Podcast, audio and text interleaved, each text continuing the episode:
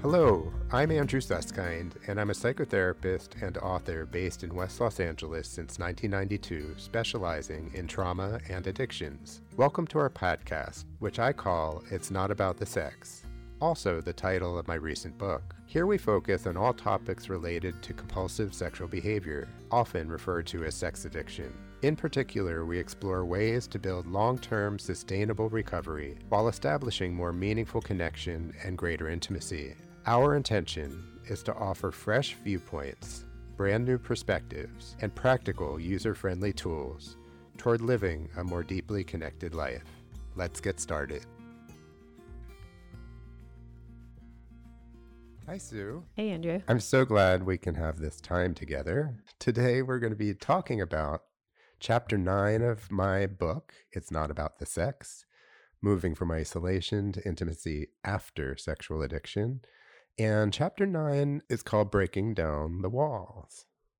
And it's a chapter that I came up with because I feel, both personally and with lots of folks that I've seen, there's tons of walls that need to come down in order to be in the present tense with people, where we can feel intimate and authentic with people.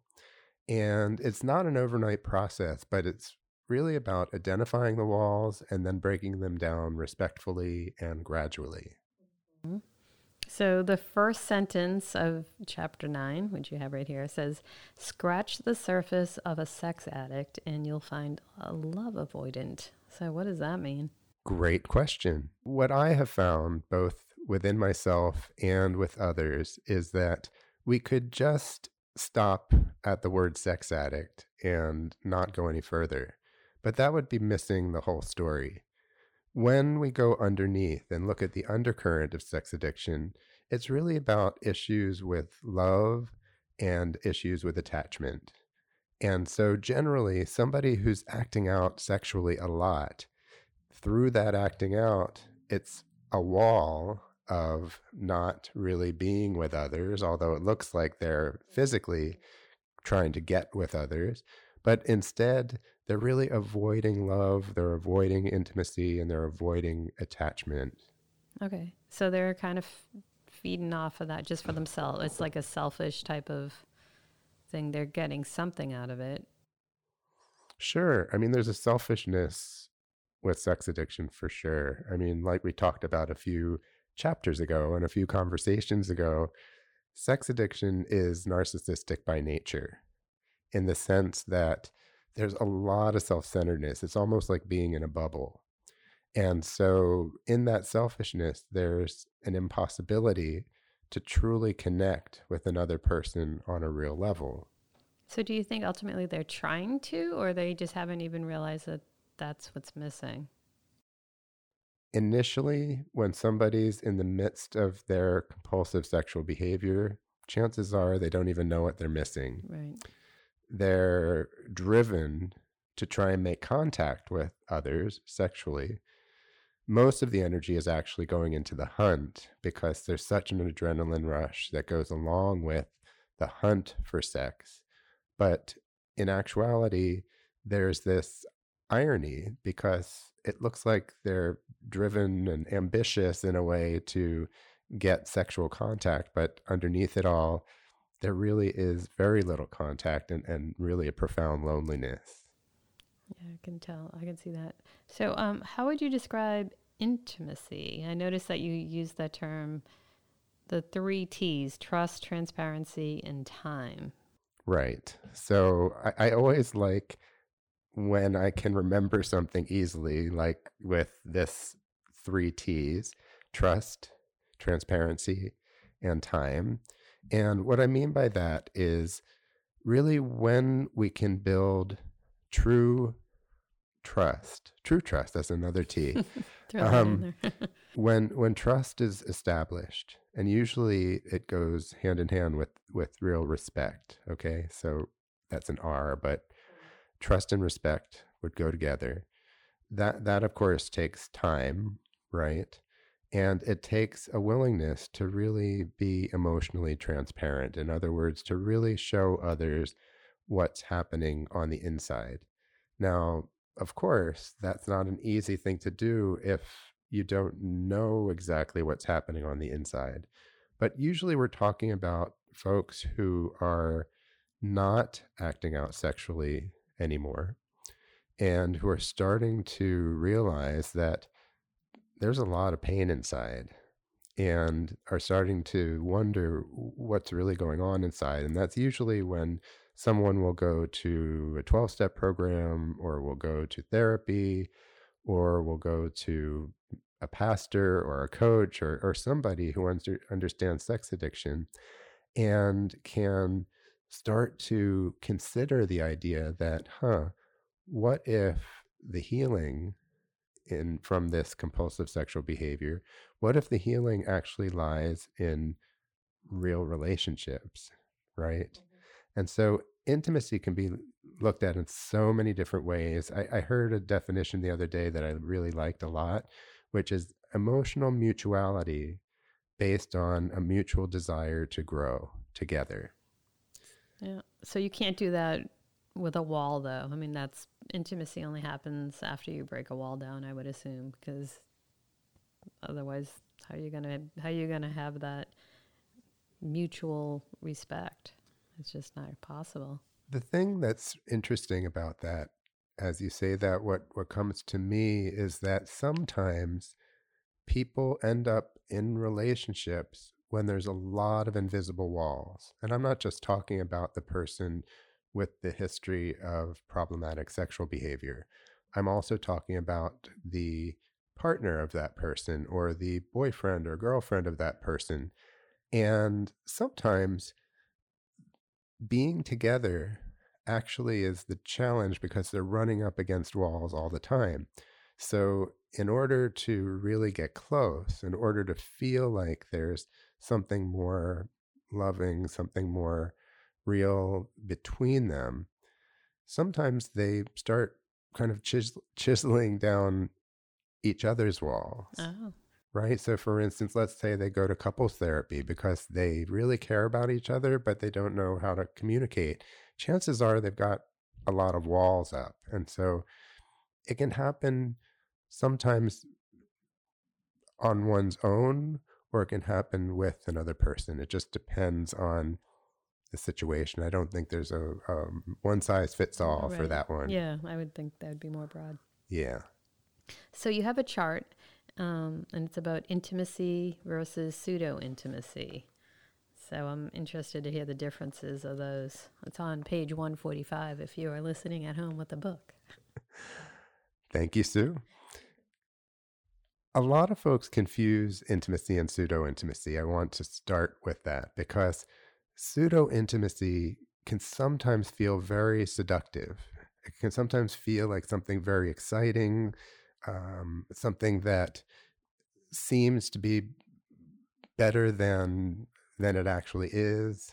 Um, but what I'll share is just a few ideas from the book that will distinguish between the two. Okay. So, authentic intimacy, or whatever we want to call it, real intimacy, is when someone begins with loving oneself. So being the person that you want and desire, right? So that's the self-love piece actually that Jan Bergstrom and I, and I were talking about on the last podcast. One of the cores. Yep. A pseudo intimacy example would be to, that we try to avoid being seen or um, or or seeing ourselves fully and we always seek love from the other person right? So there's an imbalance with the pseudo intimacy where we're really longing for the other person to validate us rather than having a sense of self-love. Intimacy i love this one. I'm not sure how this comes across on a podcast but for me it's like an image. It grows very slowly like a tree right? So most trees begin like little seedlings and then they, they grow very slowly. And on the other hand, pseudo intimacy grows really fast, as if by magic. Like, oh my gosh, I just met the best person in the world, right? After we had a 20 minute conversation at Starbucks. Right? That's an example where the projections are really big, the Right. fantasy is really Fantasy, I was gonna say, yeah. Yeah, but the real deal is something that happens slowly over time. Another example of intimacy would be creating a deeper sense of yourself the longer that you are together. So there's something about the chemistry between the two individuals that ha- actually helps create a- a stronger sense of self. And in pseudo intimacy, it's, it's the opposite, where it feels like you're creating a loss of self the longer you're together. Mm. So that's kind of like the codependent neglect that that some people have where they're giving so much to the relationship that they lose themselves. So it sounds like time is of the essence for growing intimacy. But is it possible to be intimate or have intimacy with someone soon or into a relationship? But or is it something that is nurtured? You know, I would say it's nurtured. I, th- I think there can be some seeds that are intimate. I don't want to sound too black and white about it, but I do believe that it takes time. That that intimacy doesn't just show up right away. That although it's very romantic, and I have my own hopeless romantic part of me, that when it comes to love at first sight, for instance, it's not really love at first sight, it's pseudo love, Right. right? It's that projection and that fantasy. So are you saying pseudo intimacy is a bad thing or it's just is it there in every relationship, you think? Again, I don't think it's a bad thing per se. I, I don't like to Right. go into good and bad, although I, I know what you mean. I think what it is is a warning sign. And it's it's that opportunity to observe oneself rather than get lost in in the idea of love. Okay. So one thing I just want to add is that oftentimes intimacy is about being satisfied with the partner that you have, right? Imperfections and all. Pseudo intimacy oftentimes is about looking for more and looking for better. And so there's that idea that the grass is always greener somewhere else.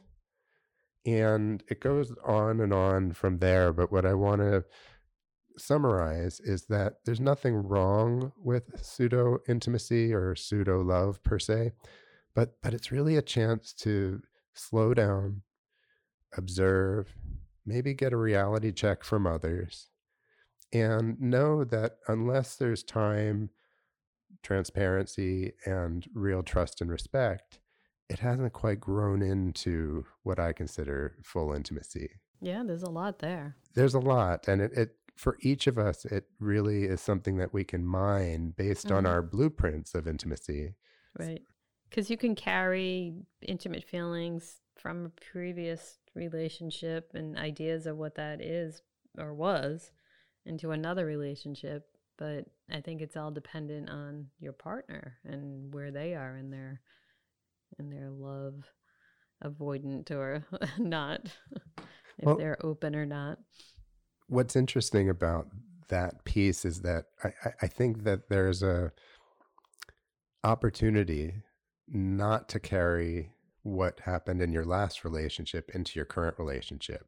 And really the opportunity, in my opinion, is really about therapy.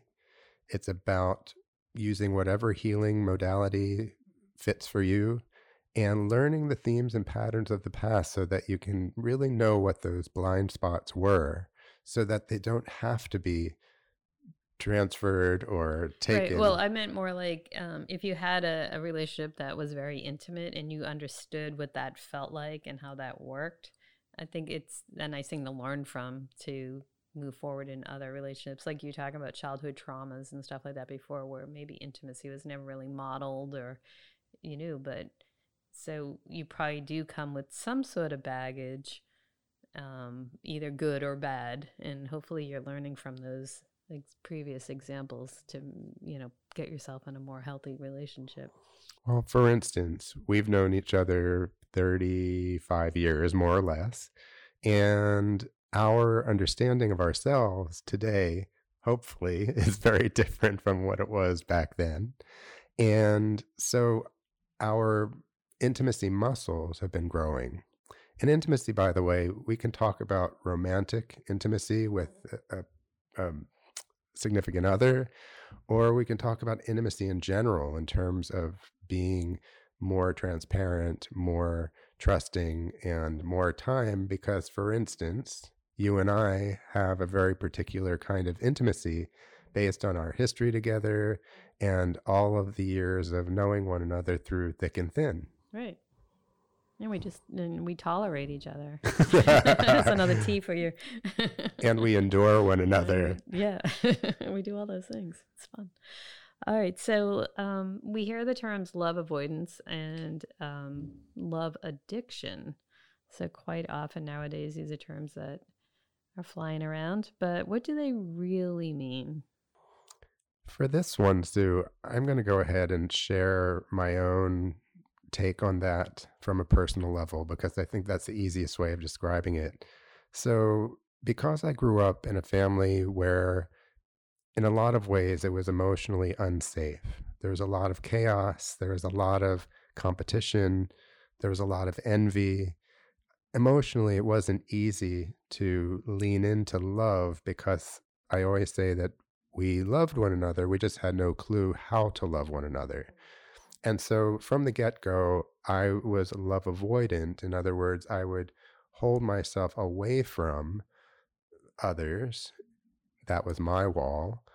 And I did the best I could. But in dating, especially through my 20s, I really didn't trust that I would be okay. I, I felt scared. I felt overwhelmed. I felt like something bad was going to happen if I got too close. And so it was really a survival strategy for me to be love avoidant.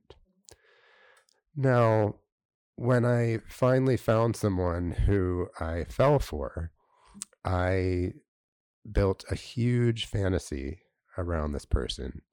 I he happened to be a casting director for a couple comedies back in the late 80s and lived a lifestyle that was pretty amazing for me because I just moved to the West Coast and it was very glamorous and seemed very exciting to me and different.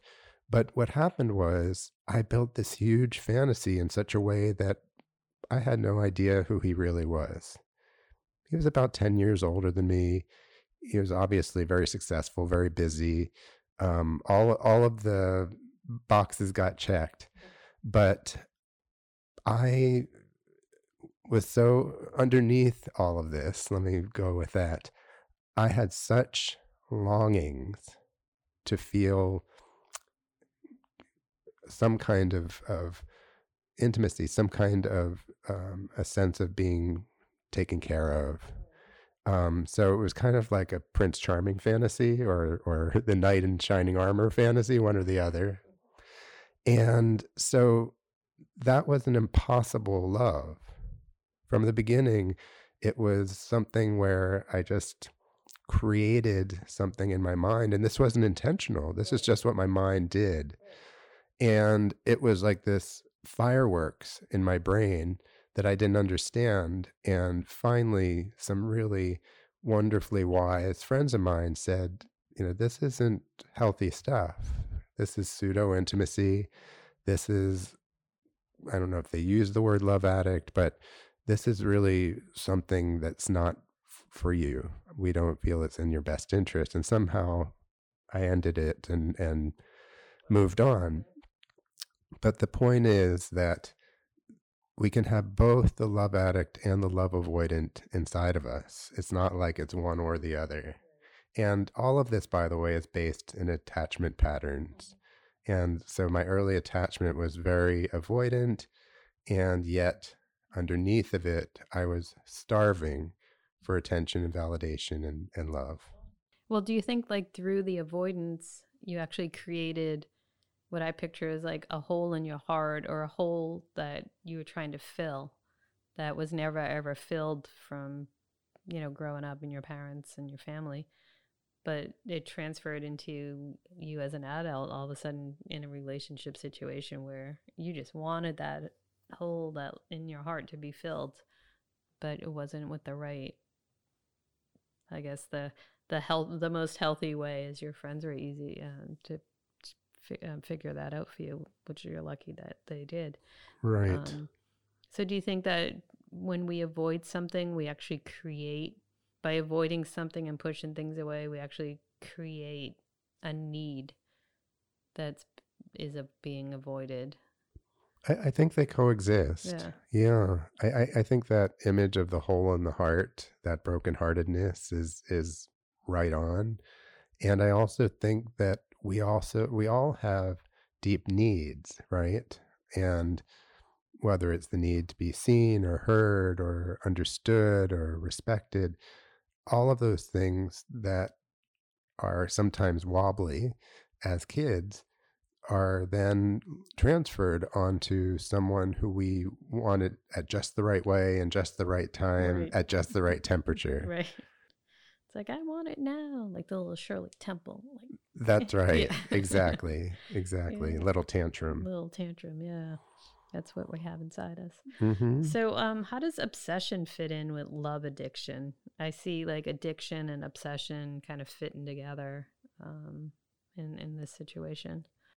For me, obsession is really about something that's all consuming, right? I'm not just talking about a passing thought. It's when something is so difficult to get out of our mind that it becomes it becomes a sole purpose of our day in a way.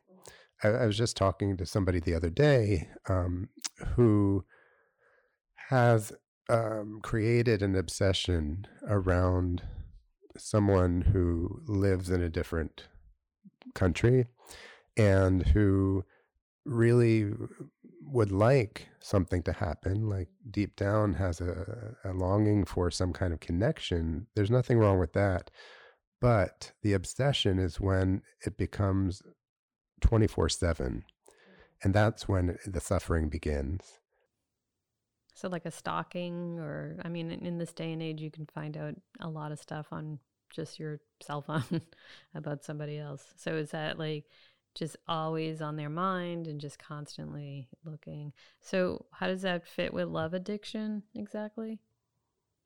Well, because love addiction isn't really the addiction to love, love addiction is really being addicted to the fantasy of love. So, again, the obsession, like you said, it could go as far as stalking, where somebody is cyber stalking, looking at someone's Instagram all the time, Facebook, Twitter, what, whatever that may be.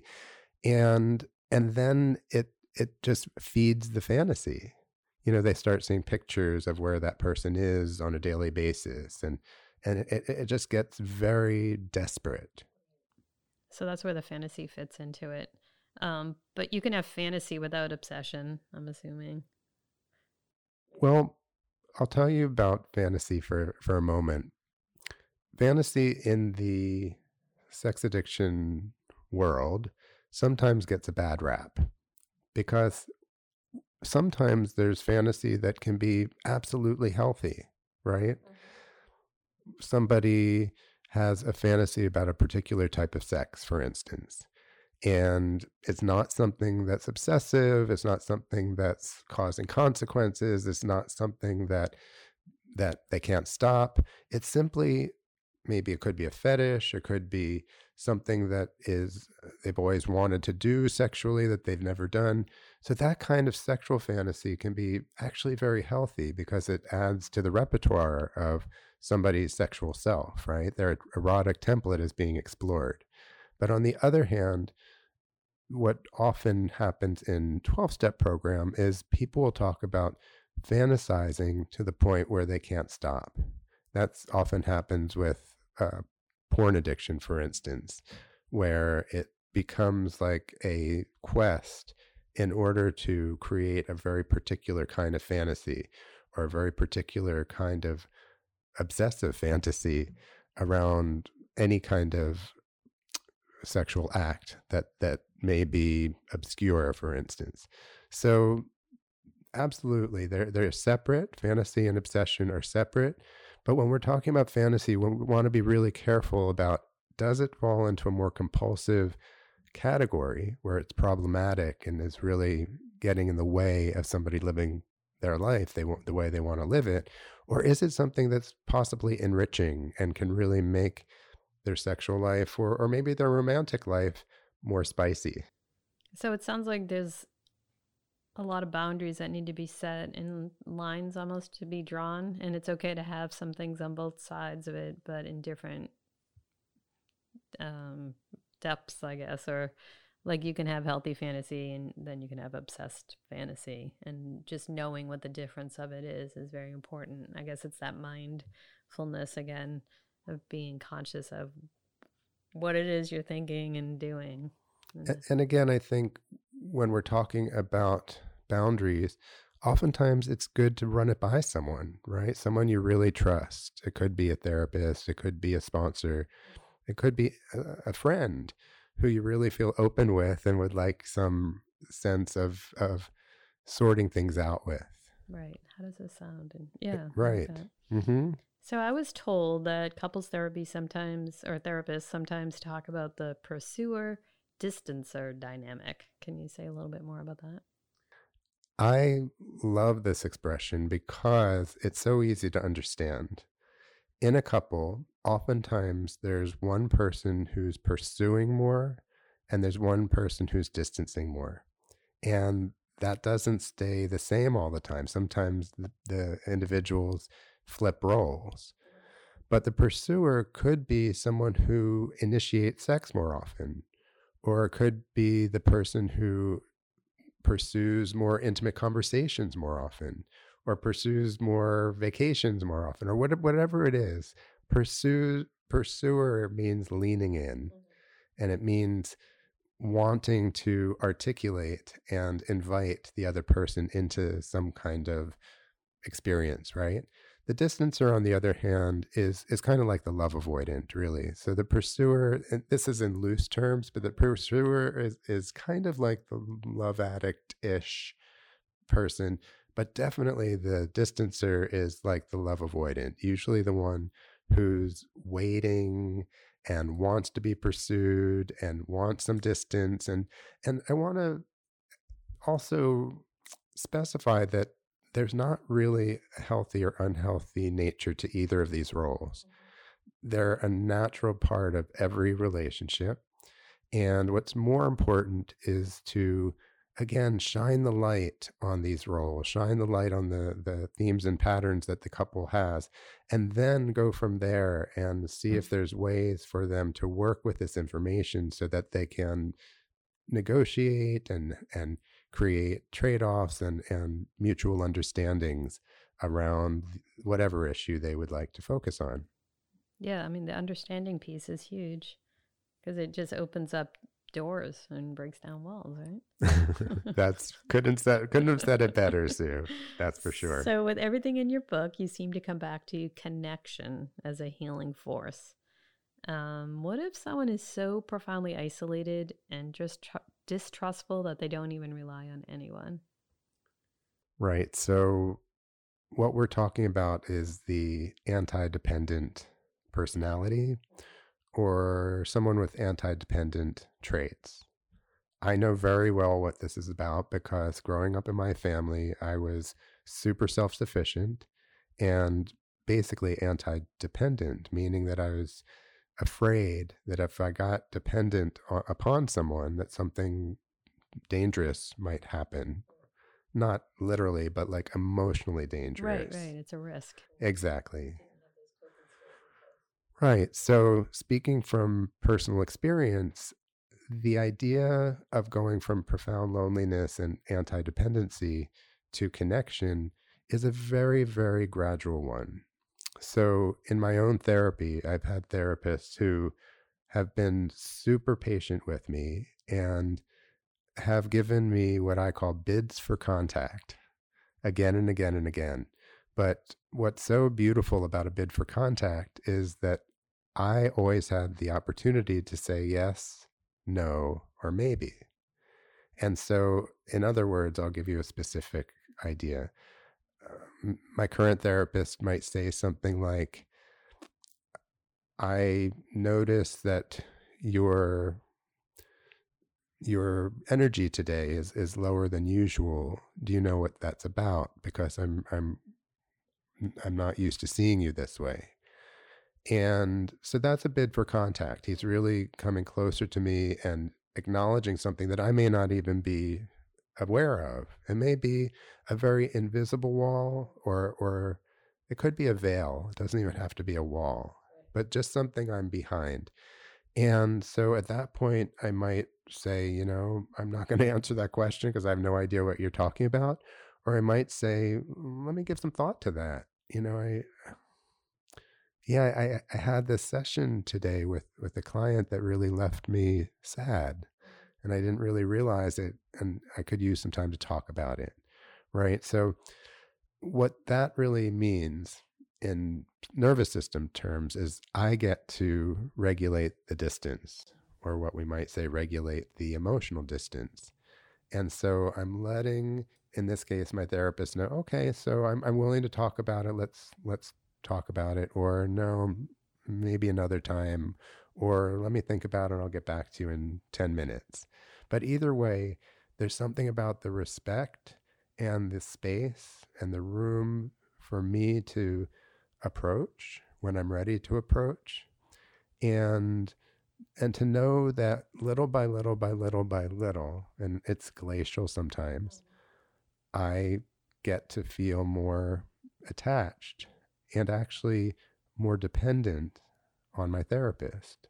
Dependency gets a really bad rap. Mm-hmm. I'm talking about healthy dependency. I'm talking about this feeling that I can count on my therapist, that he's going to be consistent, that he's going to have boundaries, that he's never going to do something that's going to harm me.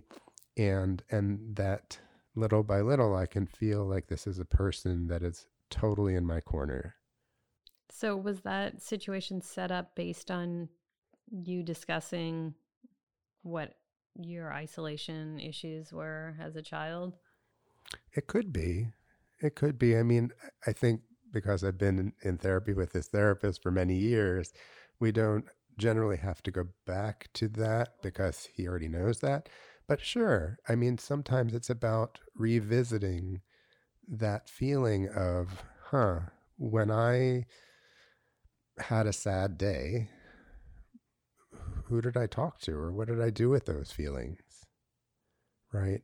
And really, what breaking down the walls is all about is knowing that connection can be safe, knowing that I get to approach in whatever way I can slowly find my way to the connection and and that there's going to be an understanding that it it's not always going to be easy territory for me even to this day that sometimes my emotions, my feeling of not being um, connected, right? Because I think love avoidance is about disconnection, but moving towards the relationship is is about that intimacy, um, really about love and attachment. Yeah. So it sounds like it's a goal that you can set for yourself.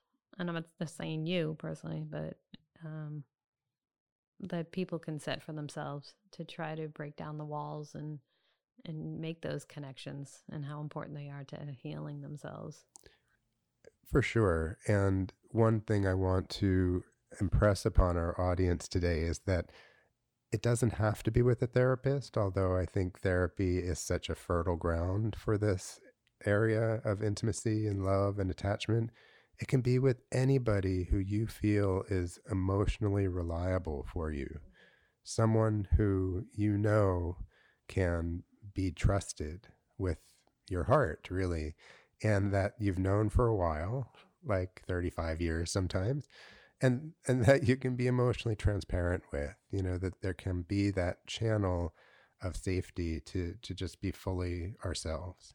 That's fantastic. So that's good to know find a nice friend out there and if not there's great therapists around absolutely thanks andrew well thank you sue i really appreciate so much not only because i enjoy this topic but because it really reflects our relationship and and how much we've been a part of each other's lives Yeah, it's nice to uh, revisit it all. For sure. Today, Sue and I have been talking about chapter 9 from my book, It's Not About the Sex. I so appreciate you listening to our podcast today. Please be sure to give us a five star rating on iTunes, or you can share our podcast on Spotify. And if there are any topics you'd like us to discuss in the future, please let us know. And I so look forward to you joining us on future podcasts, and thanks again for being with us today.